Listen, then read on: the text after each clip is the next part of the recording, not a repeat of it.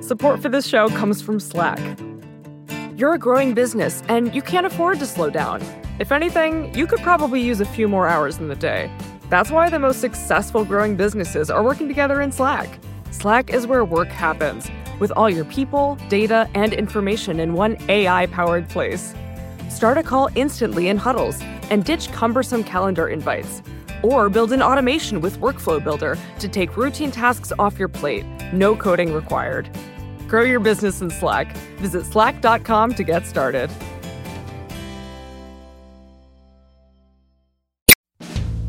I'm Kara Swisher, editor at large of Recode. You may know me as someone who'll be converting all my money into Facebook's cryptocurrency just as soon as hell freezes over. But in my spare time, I talk tech, and you're listening to Recode Decode from the Vox Media Podcast Network.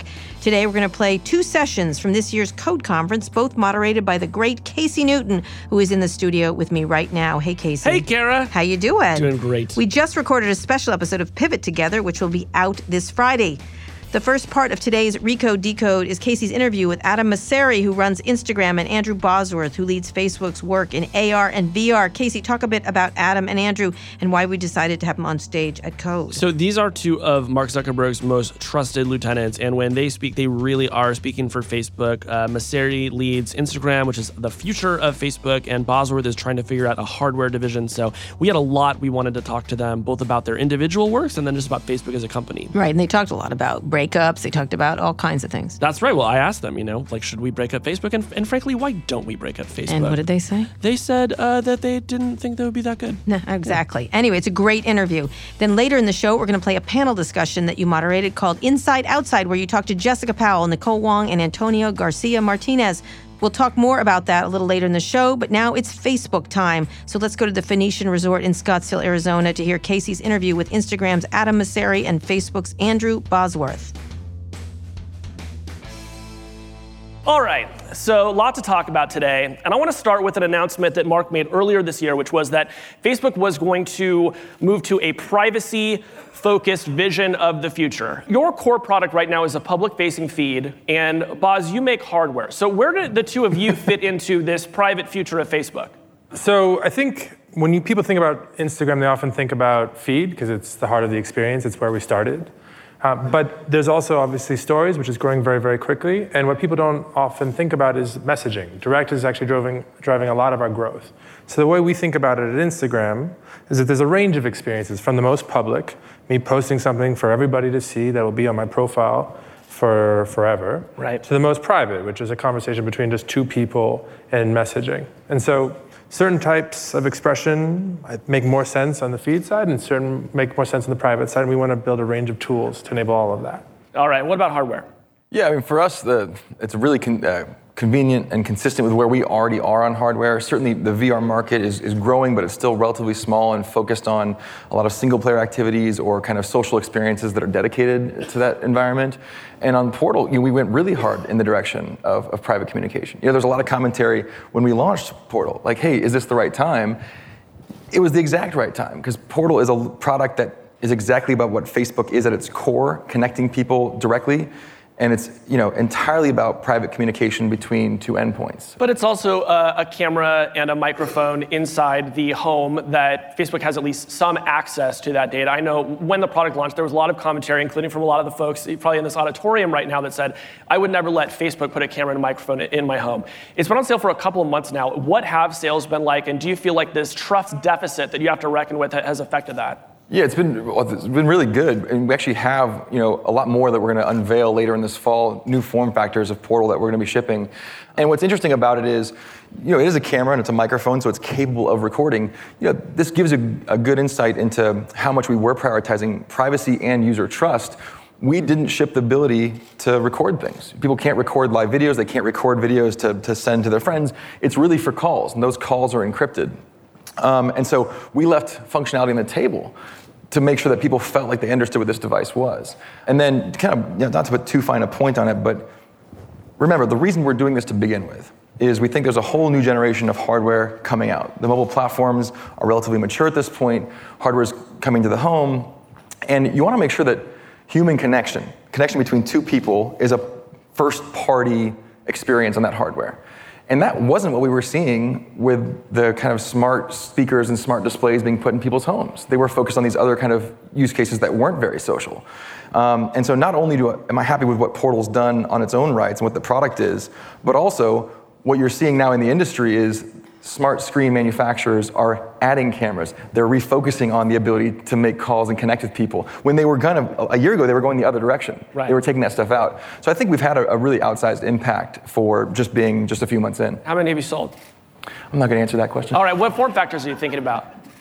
Well, I have, um, we're gonna we're gonna announce those in the fall. Okay, all right, Uh, fair enough. I think But- they're very exciting. What about Quest? You, you also made like a, bit, a, a VR console. It just launched. I played Yeah. around with it a couple days ago. It is really fun. Uh, I What were you it. What were you playing when you threw? I was your- playing Beat Saber, uh, which is a game where you have two lightsabers and you attack uh, flying blocks. And you, did, is it true that you threw the controller? That is true. Use I did not follow the safety instructions. I did not use the wrist strap, and so that's a, a, a life hack for all of you in the audience. Um, but talk to us about, you know, wh- why did Facebook make a video game console?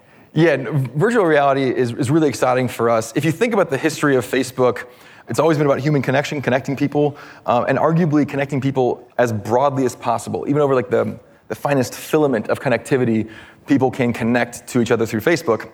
And VR actually is an opportunity to go deeper. Like you could have a really meaningful experience with somebody else who isn't there. Um, the mission of my organization is to make sure people feel together anytime, anywhere. So when you can't be together, is there something we can do that can give you that sense of shared experience? And virtual reality offers an unparalleled opportunity for that. It's very early. Um, and we kind of feel like with the Quest in particular, we just rounded out the first generation of virtual reality. We finally, you don't need a PC, you don't have a bunch of other wires. It's self-contained. Um, you've got your hands. You've got this feeling that you're actually in a place, um, and it's very exciting. Actually, we just in the first two weeks um, since the Quest has been available, we've already seen five million dollars in, in content sales, and that's important because now that we've got the hardware to we, where we think it needs to be for the first generation, you want to build the ecosystem so that there's plenty to do, so that uh, developers can engage and expect to, to make money on the platform. And so this five million number is a big deal because that means we're kind of on that path to having this become a self-sustaining ecosystem. Right. All right, cool. Well, let's talk about another aspect of this privacy-focused future, which is some of the trade-offs that come with it. And you know, Mark has been very open about this. That when you build a platform that is end-to-end encrypted, uh, you know, you invite people to do bad things about it. You know, a question that people are wanting me to ask you to on Twitter today is: when Facebook leans into a decision like this, how does it think through the unintended consequences? Is there a formal process for trying to evaluate what is going to happen as you, you know, maybe move into more encrypted products?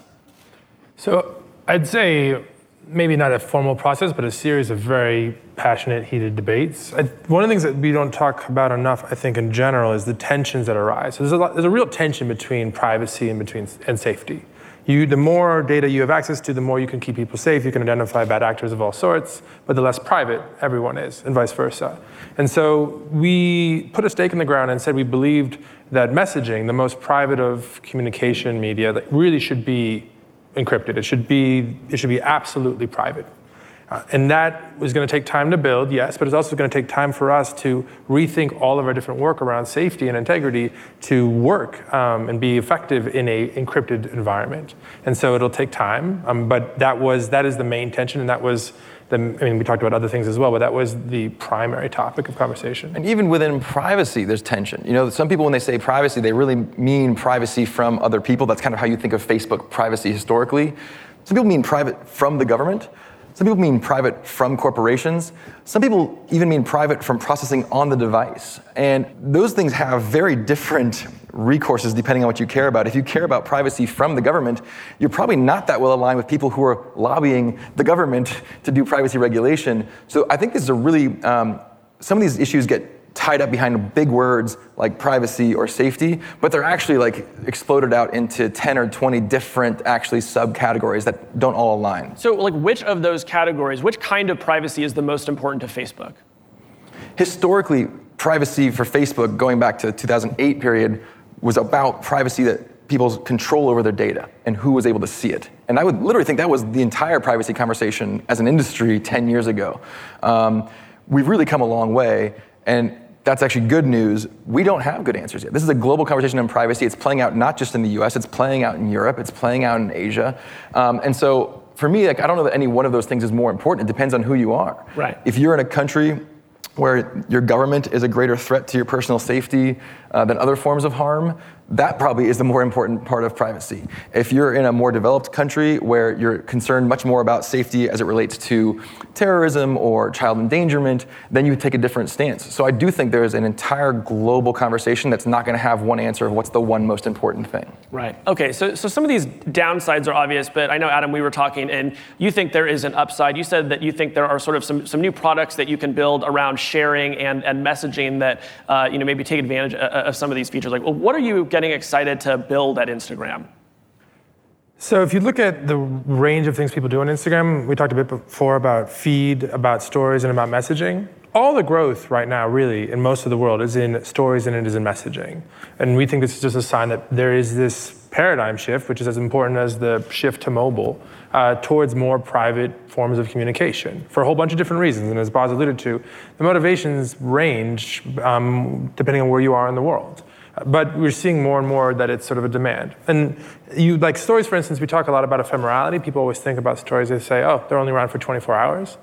It's also a people first model. You decide who you want to look at so before you actually start to watch stories, which allows people to not worry so much about bothering um, their friends. But even more important, the actual conversations that come from stories are all private because they're messages themselves. You're not arguing about or looking at how many likes you have or having a comment um, argument out in public. And so that is just a more private conversation by nature. And then messaging obviously is the most private. And what Instagram messaging I think is great at, we use the jobs to be done framework a lot. We're not hired usually for utility messaging. You and I trying to coordinate, maybe going out for a dinner or whatever it might be. It's about conversation starters. It's about having an excuse to talk to someone because maybe you just switch high schools or maybe you're single and you're interested in someone. These you start conversations from feed or from stories. And then you have talk about everything else. You talk about life. The vast majority of messages on Instagram aren't uh, story replies or reshares from feed, but they do make the majority of conversation starters. And so there's a lot we think we can do in that space. Yeah. There's a lot we think we can, particularly for young people. You said if you're single, does that mean that Instagram's maybe thinking about like Instagram dating? No. Okay. Some people say it's already like one of the better uh, dating apps out there. Well, here's the thing. I think we get hired for jobs like dating a lot yeah. without actually building products necessarily for them. There's, I mean, when one thing is, oh, interesting. We see sometimes high schools will use Instagram for events. So you'll create a Finsta or a second account You'll create it for an event. It'll be private, so you get to approve every follower. And basically, you send out a bunch of invites, and people actually ask, and then you basically create an invite list. That is a pretty hacky way of doing what a Facebook does pretty well, but it works. Um, it works for certain groups of people, usually usually teenagers, um, and that's great. We don't think there's like an issue with that. If people are finding different ways to hack the experience to give them what they need, we're all for it. Right. So something I still am struggling to understand is if there is this big shift into private messaging, what that means for the newsfeed, which is you know remains Facebook's biggest moneymaker. used to run the newsfeed. What's the case for the newsfeed still being vital in like three years? So stories and messaging are better if the conversation is more fleeting, if you don't want it to be around forever, you don't necessarily want to tell everybody in the world about it. Feed is the opposite. It's great if you want it to be around forever. It's great if it's something you want to stand up and yell to 150 people. Um, maybe you just uh, switched jobs, or maybe you had a kid, or maybe you just graduated, whatever it might be. Uh, maybe you just got in a relationship. Maybe you just ate breakfast. Like whatever the thing is. yeah, exactly. Breakfast, maybe not as much. I'm old school. Yeah. uh, and so I think that's going to continue to be an important part of Instagram. People come to Instagram to be with their close friends, whether that is in feed or stories and messaging. They stay to be inspired by the world around them. And feed, I think, is going to be for the highlights on both. It's going to be the highlights, the best of the best from your friends and also from your interests, be them music or entertainment, food, fashion, travel, whatever it might be. Right, but your expectation is people will maybe look at it less over time because they're going to be spending more time in messages. Certainly, as a percentage of the overall time people spend on Instagram, we're seeing that the growth is being driven elsewhere. We're going to take a quick break now, but we'll be back after this to my live interview with Adam Mosseri and Andrew Bosworth. Support for this podcast comes from Constant Contact. If you're a business owner, you already know that it's really, really hard to cut through the noise of everyday life. If you want to connect with your customers, you need to break through the noise. You need Constant Contact. Constant Contact is a marketing platform that makes it easy to reach new audiences, grow your customer list, and connect over email, text, social media, and more. Whether you're a marketing guru or just learning the ropes, Constant Contact offers writing assistance tools and automation features that make it simple to say the right thing at the right time. So get going and start growing your business today with a free trial at constantcontact.com. Just go to constantcontact.com right now. Constant Contact, helping the small stand tall. ConstantContact.com. Support for this show comes from Sylvan Learning. As a parent, you want your child to have every opportunity, but giving them the tools they need to tackle every challenge, that takes a team. Now more than ever, educational support tailored exactly to what your child needs can make all the difference. That's why parents have trusted Sylvan Learning for 45 years as the ultimate teammate in their child's educational journey, instilling in them a love for learning and a passion for reaching the next level. And Sylvan's Insight Assessment can identify gaps in learning and areas that could be of concern for your child. It's a 360 degree view into your child's learning that you can't find anywhere else and helps ensure that your child didn't miss something in school that might put them at a disadvantage in the future. And right now, it's the best price of the year at $29. Go to sylvan29.com to learn more and get your child's assessment for only $29. That's S Y L V A N 29.com. So Facebook has proposed uh, this privacy-focused uh, future. Uh, others have proposed a future where Facebook is broken up into its constituent parts. So um, What? Yeah, I know. Um, a, a wild idea. You know, some of the reasoning people give, they, they you know, the, the argument is that it could encourage competition uh, if there were sort of more little laboratories of ideas to try things out. That you know, maybe frankly, some other companies would just be better at handling some of the challenges that, that y'all have had.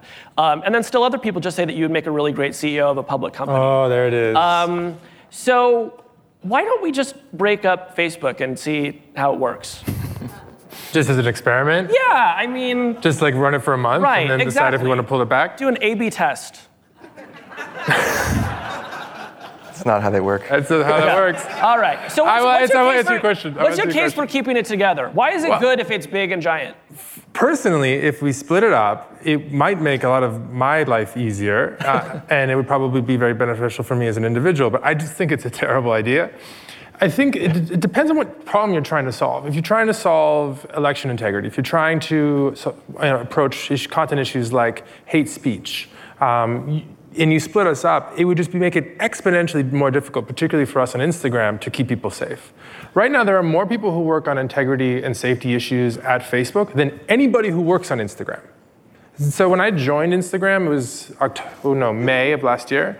As the head of product, I promised everybody at Instagram that I was not going to advocate for any major changes. I was just going to be a sponge for a number of months and try to learn the ropes.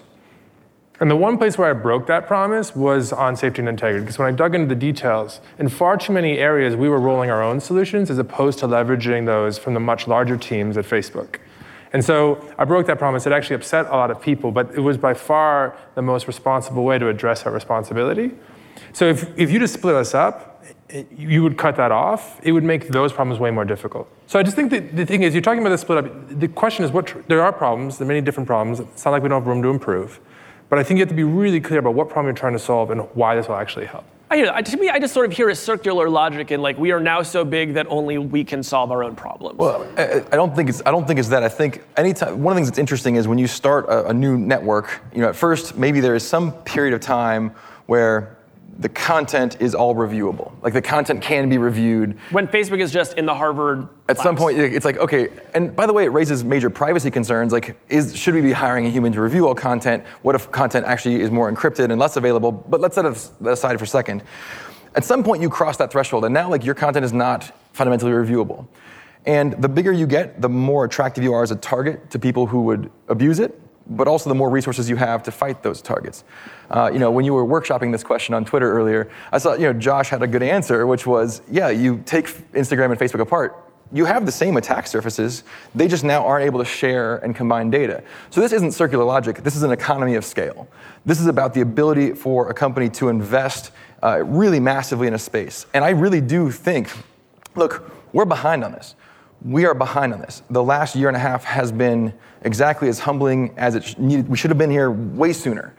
But we believe these are solvable problems. They're hard problems, they're solvable problems. We're on a path to doing that, uh, both internally in terms of the investment and also working with regulators to try to put regulation in place around things like content and misinformation and election integrity and data portability and privacy. And I think so I, I believe these are solvable problems. You certainly don't get yourself any closer to solving them by splitting up the, the teams and giving each team proportionally fewer resources to deal with. Right.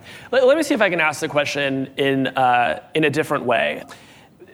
I wonder, what, like, what to you is the best evidence that Facebook, it, at, its, at its current size, at this very large size, is a net positive for the world? Right? Like when, when I write about these platforms, to me, I, I, feel like I'm always just writing about unintended consequences, just stuff you didn't see coming. And the reason, to my mind, that you don't see it coming is it, it's too big for you to even understand everything that's going on on your platforms. So what is the counterbalance there?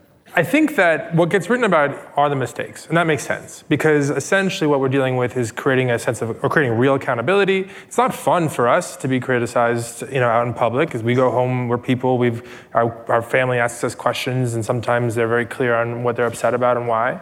Um, but it's fundamentally a healthy thing. We're going through through that sort of, I don't know, accountability process. But that isn't most of what happens on any of these platforms. My brother lives in LA. He's a musician. He's also a film score. My sister's a furniture designer. She lives in Berlin. I use a couple of our services to keep in touch with them on a regular basis. Small businesses use us to reach customers and they can hire more people because of it. People use us to learn about the world around them. Maybe that's the world of news, but maybe that's travel or cooking or something else. We create an immense amount of, I really believe we create an immense amount of value in the world.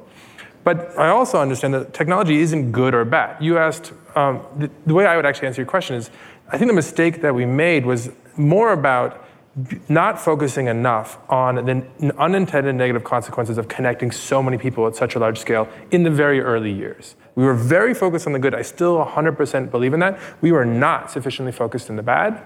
And social media specifically is a great amplifier. It can just raise awareness of a good issue or a bad issue. And so we need to do more to nurture and grow the good, but also more effectively address the bad. Boz, what's, what's your case? Yeah, no, I, this is it. I mean, I think um, people use this product every day. They're not using it because uh, of like habit. They're using it because it's creating real value.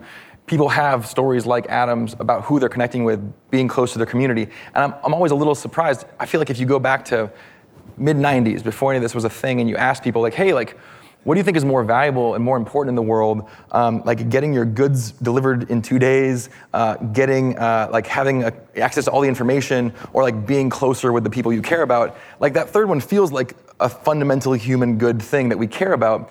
Um, however, so I, I, believe in the value, and I believe people with their preferences and how they exhibit and how they use the, the systems are exhibiting that this is a valuable thing for them. None of that takes away from the very fair and valid criticism of our company uh, about being Pollyannish coming into last year. We are, you, can't emphasize how dramatically we've shifted internally over the last year to try to get ahead of, of, of, the issues and be more transparent, more open about those issues. We're not there yet. We're trying to have a conversation about it now.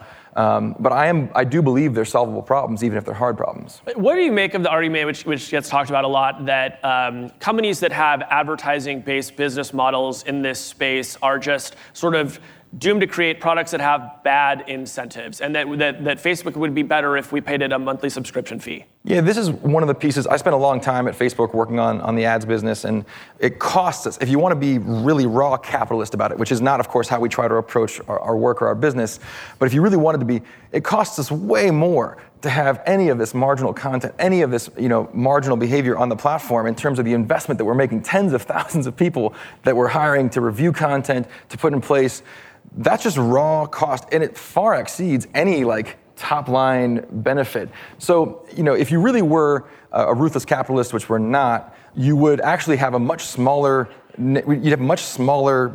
Okay, well, there's a laughter there. I'm going to dig into that with y'all in a second.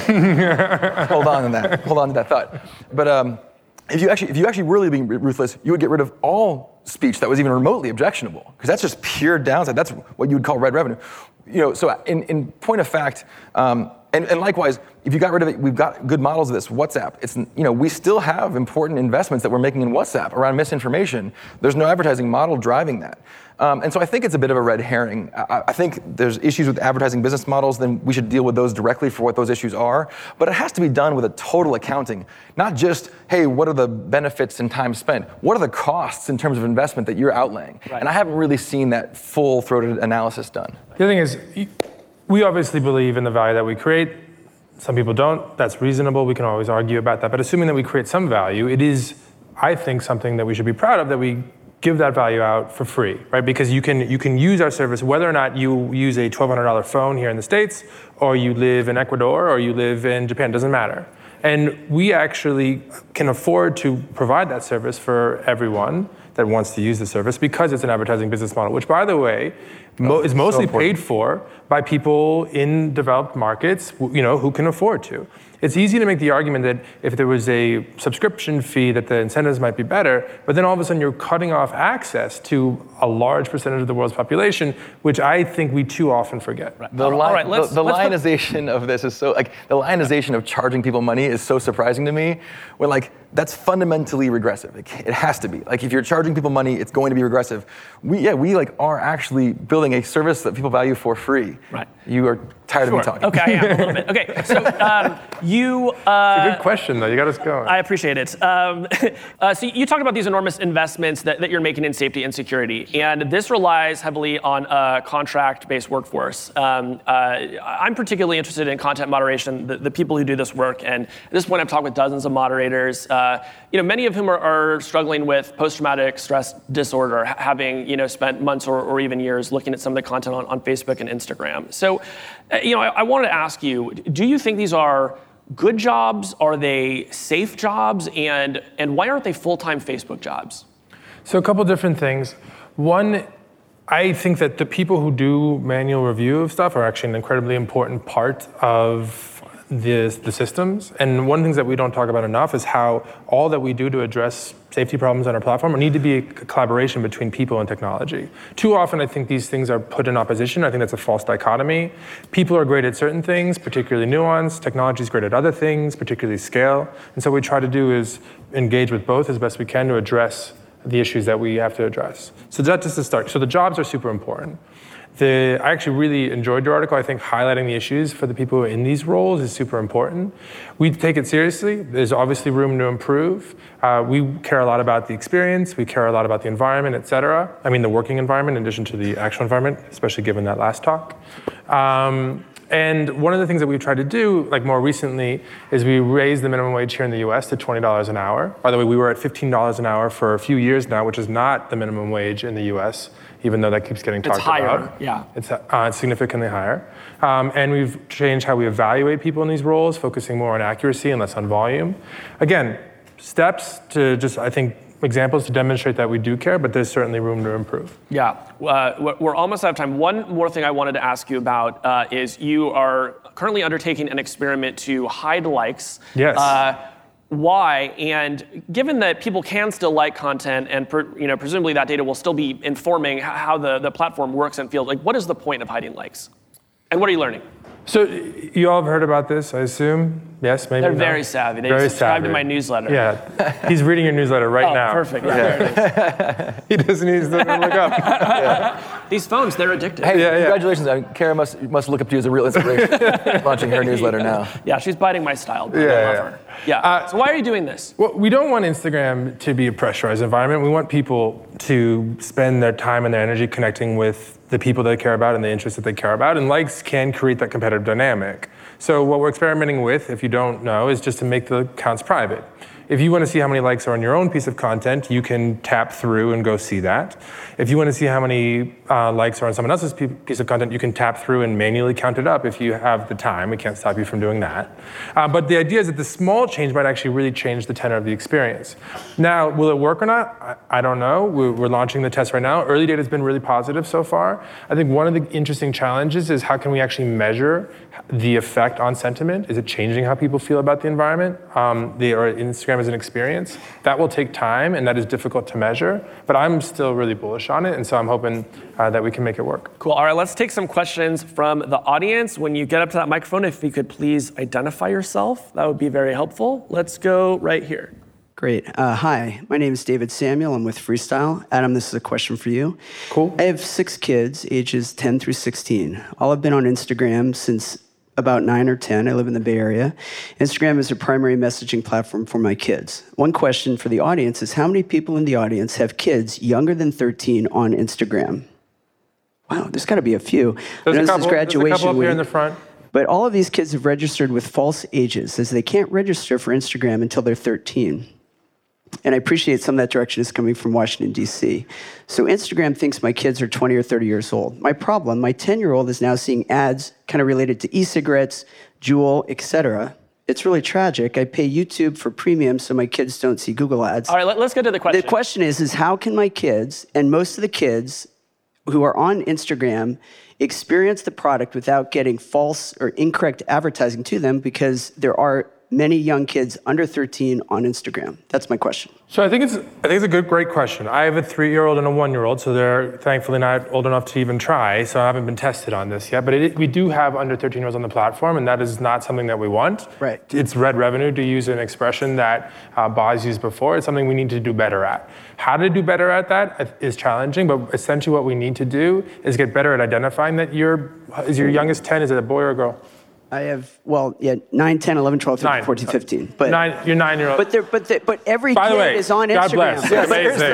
But For that every man. kid, Yeah, yes, It's like- agreed. But hold on, kid I want to answer the question. is on Yeah. it. So You know, but all- right, but there are ways, and we are better in certain languages and in certain countries than others to identify someone as problematic as, as being underage, and also you can report someone as underage, which we then go and look at a bunch of what we can look at from a privacy sensitive point of view to try and identify whether or not they're actually under 13, and if they are, we take them off the platform. We are much better in English than we are in most of the world. But you also brought up ads, which I think is an adjacent issue that I also want to speak to real quick, which is you're not seeing ads for e-cigarettes if you're seeing ads. Actually, do we even do? We don't do ads for e-cigarettes, but that you won't see an ad for something that is age, age gated or age problematic because you are of that age. You're going to see that because there's some other reason why we think you're interested in that content, which is so I make sure we don't conflate age with ads targeting, which are both important issues, but not not necessarily one and the same. Yes, they can come together in problematic ways, but there are other reasons why some might be actually seeing the, the ads of your kids that they're. All right, we're going to move on Thanks, to Adam. another one. Let's keep the questions fast.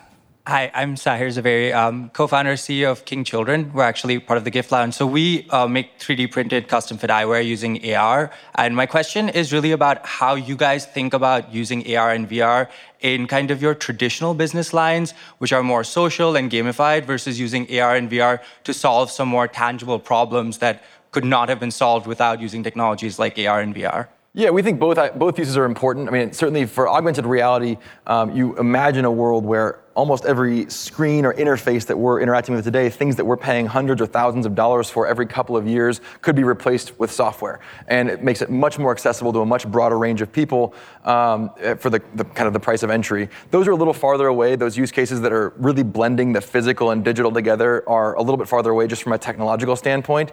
Um, in the more middle term, there's a tremendous opportunity, uh, I think, to connect people to their work, to connect people to each other in professional contexts with VR technology in particular in the near term, but also AR over the long term.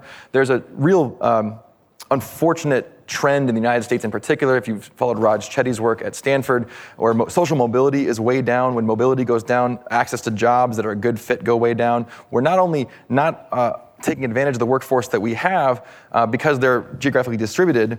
Um, and that's a loss not just for those people, but also for us in terms of being employers. So I think there's a, a real opportunity to take uh, augmented reality and virtual reality in the long term, this really kind of cool blended physical digital world. In the very near term, quite tangible, taking jobs that we have today, making them better through what is a, a real step forward in technology from an interactive platform. Great. Right there. Quick. Hi, uh, Dylan Byers, NBC News. Uh, question is for both of you, which is just about commerce and retail. Which is, I- I'd love to know sort of what your ideal vision is for uh, how you integrate retail and commerce into both the Instagram experience feed and story, and then also into the AR experience. Um, and then also how you do that without sort of so cluttering the user experience that you end up sort of ruining the product. So I'll start.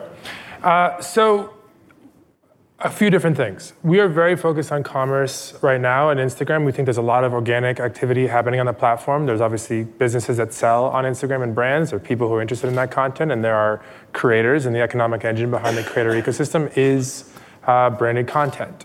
But we think there's a lot more room to improve. We think if we can connectly, thoughtfully connect the dots between all those involved, we can unlock a lot more value. We need to rank content better for people.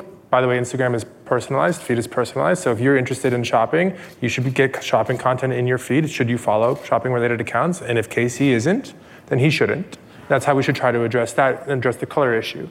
We also need to get creators better insights into what content is, doing well and what's not. not these, all, these people, this is their livelihood. They use Instagram to make a living. They don't want to bother people with content that they don't feel is authentic to their own personal brands. And then we need to get advertisers better measurement on the return on investment because right now it's very, very little. So what I worry about is that there's some distortion in the market. I don't know exactly what it looks like, but we don't have healthy channels in each direction. But what I'd like to do is if we can do all of that, we can work towards a world where people can, who are interested can discover products on Instagram and through the lens of people they look up to. Maybe you think uh, someone dresses well. Maybe they have a similar skin tone, so you know that makeup that looks good on them will probably look good on you. We think that can be the future, or is a big part of the future of shopping. All right, I want to take one last question from. Oh, I, catch, I crushed you. Sorry. no, they're, they're going to kill me, but I want to give one last question to Nilay Patel. That was a very comprehensive answer. All right. It didn't cover augmented reality. Yeah, yeah, yeah. It's not yeah. super comprehensive. Casey has to pick me because I'm his boss. I'm sorry. There's also that. I would characterize your relationship with Apple as uh, tense are you saying you it's would? complicated. You would? Was that a uh, statement uh, yeah, or question? I think you would too. He said he said he would characterize. Oh, he would. Okay. Uh, it's complicated. They just took a pretty direct shot at you by launching Sign In with Apple and mandating that their developers use it if they have a Sign In with Facebook button. Do you perceive that as direct of a challenge as everyone else does?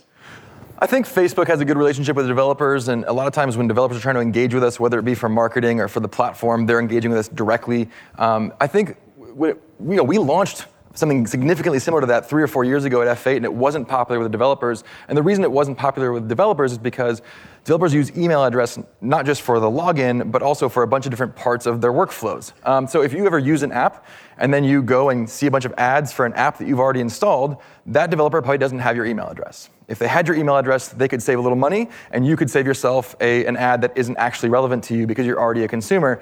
And so the real question, I think, is what developers do and, and how that affects consumers. My sense is that for developers, they get a lot of value in their entire chain of, of acquiring consumers and re-engaging them by virtue of having access to that email address. They were not interested in a product like this three or four years ago. Maybe things have changed. Maybe they have. Maybe the, con- the convenience and the efficiency will be good enough finally that it's actually worth it for them. Or alternatively, maybe they'll just roll their own and, and we'll have a, a, bigger security, privacy kind of sprawl. That's a possibility as well. Um, so I don't know. I think for us, it, it, we feel pretty confident about the relationship we have with developers, and I think it'll be interesting to see how it plays out for, for Apple as it rolls out. All right, thanks very much. Please give a round of applause to Adam and Boz. Thank you, everyone. Thank you all. Thank you, Casey. Thanks again to Adam Mosseri and Andrew Bosworth for joining me on stage at Code. We're going to take another quick break now, but we'll be back after this to hear a panel discussion I conducted at this year's conference called Inside Outside. And we're back here on Recode Decode. Uh, for the second part of our show today, we're going to play a panel discussion called Inside Outside. Yes, it was really fascinating panel where you talked about some of my favorite people and also Antonio Garcia Martinez. Now I like him. That was a joke, Antonio, but please feel badly about it anyway. Casey, talk a little bit about the idea behind this panel. Well, so these were all high ranking uh, executives um, and also Antonio Garcia Martinez uh, at these companies. And we thought, why not ask them about their experiences as people who saw it from the inside and are now on the outside. And, you know, maybe they're not full fledged critics of these companies, but they, they sure do have an interesting perspective and they don't always agree with the current direction of the company. And so we wanted to kind of, you know, see how their, their feelings have evolved uh, since they've left. And they've all ta- been very outspoken about them. Some, Jessica's been quite critical of some of the stuff. Nicole's been talking about some of the issues they faced and why they did it, giving you real insight. And Antonio's defending a lot of some of it from the outside, which is interesting too. That's right. Uh, so anyway, that was the idea, but enough preamble. Let's play it. So today, uh, y'all are going to be sharing your perspective with us as folks who work inside these companies and can maybe translate some of their behavior and tell us how you feel now as you see various calls for them to be uh, chopped up into bits. Um, I thought we would start by talking about YouTube, which I think is fair to say has had a tough week. Uh, they made a series of decisions and then apologized for those decisions and then said they were maybe going to think about changing their policies in, in, the future. Jessica, you used to run communications at Google. Give us a sense of how a decision like that gets made around how to enforce a, a policy decision and then how it negotiates deciding what it's going to apologize for and then kind of deal with that fallout in the, the community. You just apologize for everything. yeah. um, at least right now. At least right now. Um, so a piece of content is flagged, or it, it's escalate. Right? It's, it's, you become aware of the content. Uh, there's content policy teams that are thinking very, very deeply about how where this fits in. So if it's a piece of violent content, is it within a context of news? Is it docu- like is there documentary value? And they're trying to think of what are you know there's content that appears all the time that's horrifically offensive that I think anyone on a common sense level would say we should get rid of this. But then you look at all the unintended consequences at the moment that you get rid of that piece of content, what happens with these other kinds of things that actually probably should be on the platform. And so there's usually a recommendation about what to do. I think you were, the Peter yesterday was pushing Susan on whether she had viewed a particular video and that kind of thing. Right it's certainly not part of the process that a CEO or an exec is reviewing that content. That would probably not be a good use of their time. But if something is blowing up externally, of course, any exec that is touching that on some level, communications, a CEO, whatever it might be, might be reviewing a particular video or might be looking at a compilation uh, because you want to know what's going on in your platform and the decisions being made, but they're not ultimately making that call. And I think that's a good thing because the people, content moderation is so hard. Like, yeah anyone in this room would, if we tried to do what they're doing every day, I think we'd have a hard time. And so, you know, I think uh, it's actually right that the groups are doing it. If there's a problem, I think it's that these are not new problems. They've been there from the very start. And I think historically the platforms have been way too lax in terms of what is allowed. And so it's great that they're now moving towards having much stricter policies. But that should have happened before. Yeah, I mean, externally to me, it feels very much like everyone's flying by the seat of their pants. Everything is being made up as we go along, and there's not really any accountability uh, for these companies. Like inside, and maybe you know, you, you can speak to this too. When there's a, a, tough legal decision that, that needs to get made, or when you know advertising policies are being written, is there a sense of internal calm, or is it always just kind of like I don't know? It's always chaos. Yeah, great. Um, that's that's part of that's part of the deal. I, so, so like just to step back for a minute, I think that like if you look at the 20 years that we've had really strong commercial web uh, services. Um, I think in the first era, and I am of that era, like we were building tech and thinking we were going to change the world for the good, that connecting everyone was going to be awesome, that everyone would have access to information, and, and all of a sudden, you know, children in small African villages were going to be able to see the same things that you could at Oxford University. That's amazing. And that still exists, by the way. But I think that, um, and I, I think that still people who are in tech are largely there to try to do good. But I also think that we have gotten either intellectually lazy or simply complacent about the fact that technology does not equal good. And, and, there's a technological historian named Melvin Kranzberg who says, like, technology is neither good nor bad, nor is it neutral. Mm. So the thing that I think technology companies need to realize now is we nobody owes us a free and open internet designed for our good right? We have to build that with every product with every business model with every feature we launch. And and that's the place we're at now which is that we failed to build it at the beginning in our internal optimism. And and we now know what it looks like for it to be weaponized and we have to build to that Right. And, it seems to me that the frustration over the fact that we have not yet built the good internet is why uh, a lot of folks are now calling for some of these companies to be broken up, right? I think there's a sense that maybe if they were smaller, they would be more manageable, that competition might encourage, you know, new companies to try to build that, that better internet. Um, Antonio, you worked at Facebook. Do you think there's a good antitrust case to break up Facebook? I do, but I, I want to respond to one thing you said before sure. on the accountability front. You know, I, it's it's hard to ask for accountability from a corporate structure in which ultimately their loyalties lie with the shareholders and with the employees, right? Chris Hughes got into this in his famous Vanity Fair piece, and I, have I've written about it as well. I think these decisions, part of the reason why everything seems so hair on fire is because suddenly Facebook has become like the, the Supreme Court of the United States and is deciding what is free speech in the United States, right? My personal opinion is I'd rather not there be government regulation of these companies, but if, there, if someone's going to regulate speech on Facebook, it should be the government, actually. That's who's accountable to us as democratic citizens inside the this democracy. And so if you want to make it such that publishing anti-vax content is not a good thing or, or, is taken down, well then make it illegal. And Facebook follows the law in every market that it operates in. That I think a democracy is the structure where you get accountability, not a public company, frankly. But in I mean, I hear that, but also it's like like, like Facebook has no incentive to rec- uh, to you know recommend that a bunch of new moms join an anti-vax group, right? Like to me, it seems like they have a rational self-interest in doing some of this stuff, and it shouldn't take regulation for them to get there. Well, but if it drives engagement, they could actually monetize that attention and that time on site, right? Right. So, that, so they have financial incentives to do it. Yeah. They, All right, but you think it should be broken up anyway? So yes, and, and, not because it's going to solve this problem, to be clear, but um, yeah, for a long time, antitrust in this country since the 80s has been about consumer harm, right? Usually through the pricing mechanism. But what does that mean with the free app? It's impossible to actually figure out if there's consumer harm, right?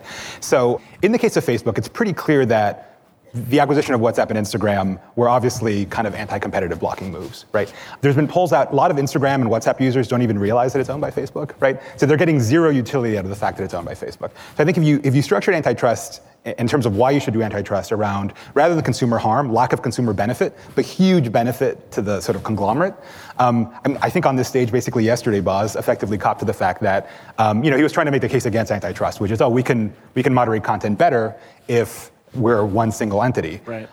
I mean, that's one way of looking at it. Let me try to phrase it a different way.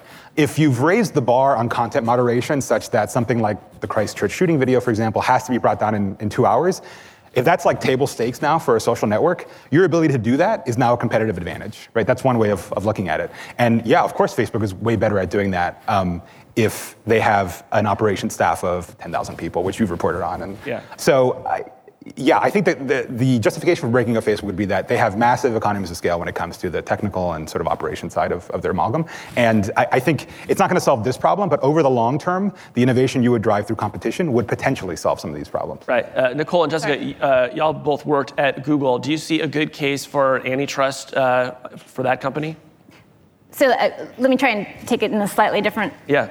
way, which is I think we have to figure out what we're trying to solve for. And it's not just bigness I mean, like bigness is a part of the problem because of scale, but, but, but it's not just bigness. So, like, if we break up the companies, but they're still all operating and competing in an ad ecosystem which is driven by collecting all of our personal information and manipulating our attention and our preferences, we haven't solved the problem that we're trying to solve, right? So, like, I don't think breaking up the companies may be a step, but it's not sufficient to address the harms that I think we're worried about.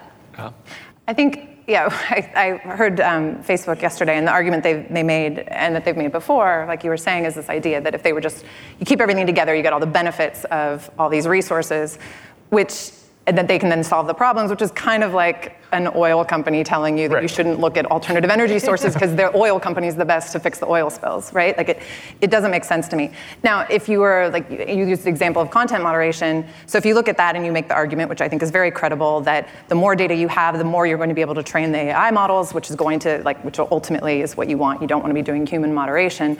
Fine, yes, better to have all the assets for all that data, but then figure out a way for the industry to pool that stuff. Like that already happens today. If you look at child sexual abuse imagery, the companies all work together on that. Why couldn't like who why should you ever have a competitive advantage on anti-harassment? Like it, bullying should not be a proprietary technology. That should be something that the industry could figure out together and benefit from. So you could like if there was if they had to figure it out, they would figure it out. They all figured out how to pivot to mobile right, which we all thought was going to be so hard. They all figured out how to pivot to mobile. They can figure out how to do this. And I think your point more broadly about all the companies is right. Like there's a conflation of privacy anxiety and content moderation and a just general sense of bigness and not knowing where the companies end. And so I think any regulation for it to be effective needs to be very clear on what it's trying to solve, but also really getting at issues of control and transparency. And then finally, I would say also looking at, I think it's wrong that a startup today has to be thinking about what their path is to get acquired by one of the big companies. And so I think, I think that actually is fundamental. How do you make startups, how do you create an environment where they can succeed on their own and you can have more competition? Because I think that's increasingly less the case. Maybe you don't think that uh, a full breakup is going to solve the problems. I wonder if there are specific regulations that, having worked in these companies, you think would be super effective, right? Like, would a would GDPR coming to America be a good thing? Um, are there regulations around content moderation, around election integrity? Like, what what feels the most urgent to you? I would get rid of third-party data companies for one. Say a little bit about what a third-party data company does. So I, am not a big fan of GDPR in general, but I think it's got a couple aspects to it I think that are a good thing. One is data portability, the fact that you can take your data away from Facebook, even though there's still a network effect there, so who knows, but still, you should have that right. Uh, the other is first party versus third party interaction, right? First party is a very natural thing. You have a relationship with Netflix, say, you use Netflix and it gives you recommendations. Your, your experience of the service improves because they use your viewing data to build models, right? Third party data is me Googling your name and getting an SEO from various companies that I could mention that I won't, uh, that offer me to look up all your financial voting and criminal records for the past 30 years, right? Or it's your carrier selling your geo data, trying to squeeze a little bit more, you know, juice from the lemon uh, to, you know, uh, to the ad tech stack. That, so that sort of third-party usage in which you see no benefit from it whatsoever, and it's very murky and you have very little control, I am very skeptical of. While I'm less skeptical of first-party companies, and Facebook is a first party in terms of their experience, they only run ads on themselves, um, so is Netflix and so is a bunch of companies, I think that should be regulated more lightly. Because in some sense, you, the consumer, look, the reality with privacy is that it's always a trade-off between privacy and convenience and security, right? We make that that trade-off all the time, right? If the government said, hey, want, we need to take your fingerprints, no one would ever do it, right? But hey, you can skip the TSA line if you do, and we call it pre, like where do I put my fingers, right? That's the trade-off. And so I think as long as you're making the right trade-off that you yourselves all have to make for yourselves between privacy and convenience with a company you recognize, I think it's okay. Right. But as soon as you start losing that connectivity between utility that I'm seeing and control I have and where my data goes, I think that's a problem. And so that's one thing GDPR I think does very well. Yeah. I don't know if that'd go for as far as like get rid of all third-party data companies because I think that they, they do drive values that like not every company can be a consumer-facing company, right? Some of them are just going to do back-end stuff, and that's a, that's a value. Um, but I do think that like I feel like I'm going to quote House Stark, right? He's like, regulation is coming. like, regulation is here, and it's time, and, and it's good. I, I like I, I, have the same sort of qualms about GDPR and, and sort of the export of European values all around the world because it doesn't actually fit in every other country. Right. Um, but I, I, think the things that were really important was like it required you to put somebody in charge of privacy and data. It required you to have a program that was documented. In other words, somebody had to allocate resources and budget to a thing and make sure that the executives get a regular report about it. That actually matters hugely. With the companies that I, I consult with now, like that has been monumental in changing culture and executive perspective. And I think those types of regulations can do a lot. Yeah. Uh, you, you, mentioned company culture. This is one of the things I wanted to talk to you guys about the most, which is the difference in the uh, sort of internal activism culture at Google versus Facebook, right? So, Google last year, we see this uh, amazing walkout and protest of injustices at the company, and it seems like it sparked like you know, almost an existential crisis at the company about what its values are. We've never seen anything similar within Facebook, right? There's never been like a group of employees like coming together to publicly protest uh, an internal action. Why was the Google walkout possible, and, and why does the Facebook walkout seem impossible?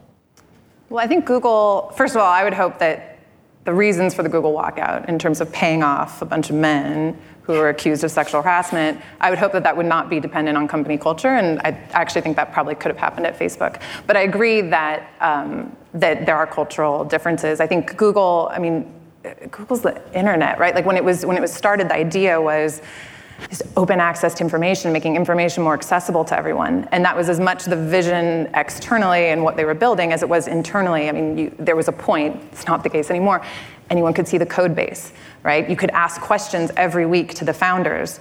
Um, and there's always been an activist culture there. It's just that it wasn't necessarily playing out externally.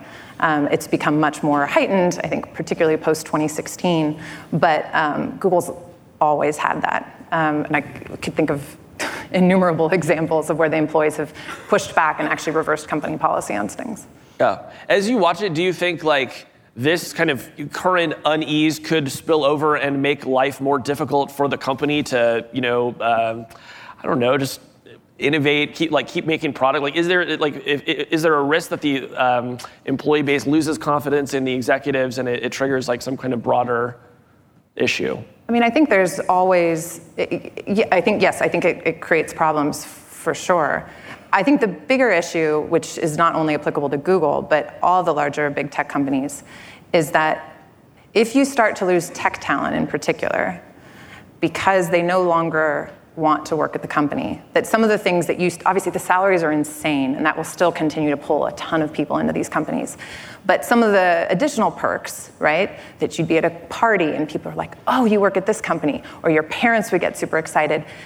If some of that stuff starts to fall by the wayside, and meanwhile you have a ton of startups, say in San Francisco, so now you get to live in a city, you're not on a, a bus two hours a day, um, you know, I think that's actually the danger. And, and I, but I also think it's also the promise, right? That I think that, that one of the greatest things, like regulation will happen, it'll probably be ham fisted, it'll probably be awkward, and we'll probably all be criticizing it the whole way through. But I think some of the biggest drivers of change at the company will be on the cultural side and the actual employees pushing for that change. So I, on the whole, I think it's actually a positive. Yeah, I think, so I think Antonio can speak to Facebook because I don't, yeah. I don't know their cultures directly, but like watching what's happening, I think there are some companies that are super founder driven. And so the, what the founder says is the way things are. I think there are some that are mission driven. And to me, those are the companies where you see employees who like really feel ownership about what they're putting into the world. Like, so when I see the, these employees um, walking out or, or activating on what they think their products should be or shouldn't be used for, I think that's amazing because we want them to feel ownership about what they're putting into the world, whether they're an executive or someone who's coding at the at the lower levels. I agree with you completely, and it raises the question: Why don't people do that at Facebook? Yeah, you know, it was, it's funny what you said. I think, at least when I was there, and I think the culture's changed slightly. Facebook seemed something between a religion and an empire that you were a part of, right? So I think it was partially mission driven and partially founder driven. And people were very loyal to Zuckerberg and the founding employees, and, and you know, I was as much as part of that cult as anyone else. But I think what you're seeing now is not necessarily protest. That's going a little bit too far. I don't think uh, that's quite the Facebook vibe. But a lot of the leaks that you're seeing coming out of Facebook would have been absolutely unthinkable five years ago. And to me, that really is a sign, a symptom of some sort of internal turmoil going out at Facebook and people questioning what the impact of that society is. But as Jessica said, I think it's funny because when you're inside these companies, from the outside, they seem very monolithic and very and very impenetrable. But when you're inside, they're actually incredibly open, right? Like a lot of the leaks have been precisely about, you know, Boz, for example, executives having very frank and open discussions with every employee saying, this is what we're doing and these are the trade-offs. So inside, it actually is a, a, a culture of like open questioning and debate. The thing is, when you go to the outside, right, I think that's where it gets, um, that's where it gets weird. And that's where the cracks in the facade start appearing, I think, when they start calling you and leaking stuff to you, Casey. Right. uh, which they should, by the way. Uh, my DMs are open. So um, we only have a couple of minutes left. Nicole, I know that you wanted to sort of end on a high note and maybe talk about some tech out there that you saw living up to the ideal that you mentioned earlier, where it is tech that is that is good and intentional, where, where people are taking ownership of it. So you've worked in the public and the private sector. Like, uh, what is something out there that makes you feel like tech uh, is still going to be a positive force? Uh, so aren't you tired of being beaten up? Like, let's talk about tech for good as yeah. opposed to like just tech, how bad tech is for all of our democracies. Um, so, so, here's the thing I want to say is like, you have the power to change things, and there is actually an institution where its entire business is about making people's lives better and it is your government. So I know that like we have a really important election coming up and I thought Stacey Abrams last night was phenomenal. We need to all pay attention to that, but the problems that we have in this country and around the world are going to be with us way beyond the 2020 election. So here's my plea is you understand scale and infrastructure and UX and how to deliver services to people and make it easy, your government really needs you.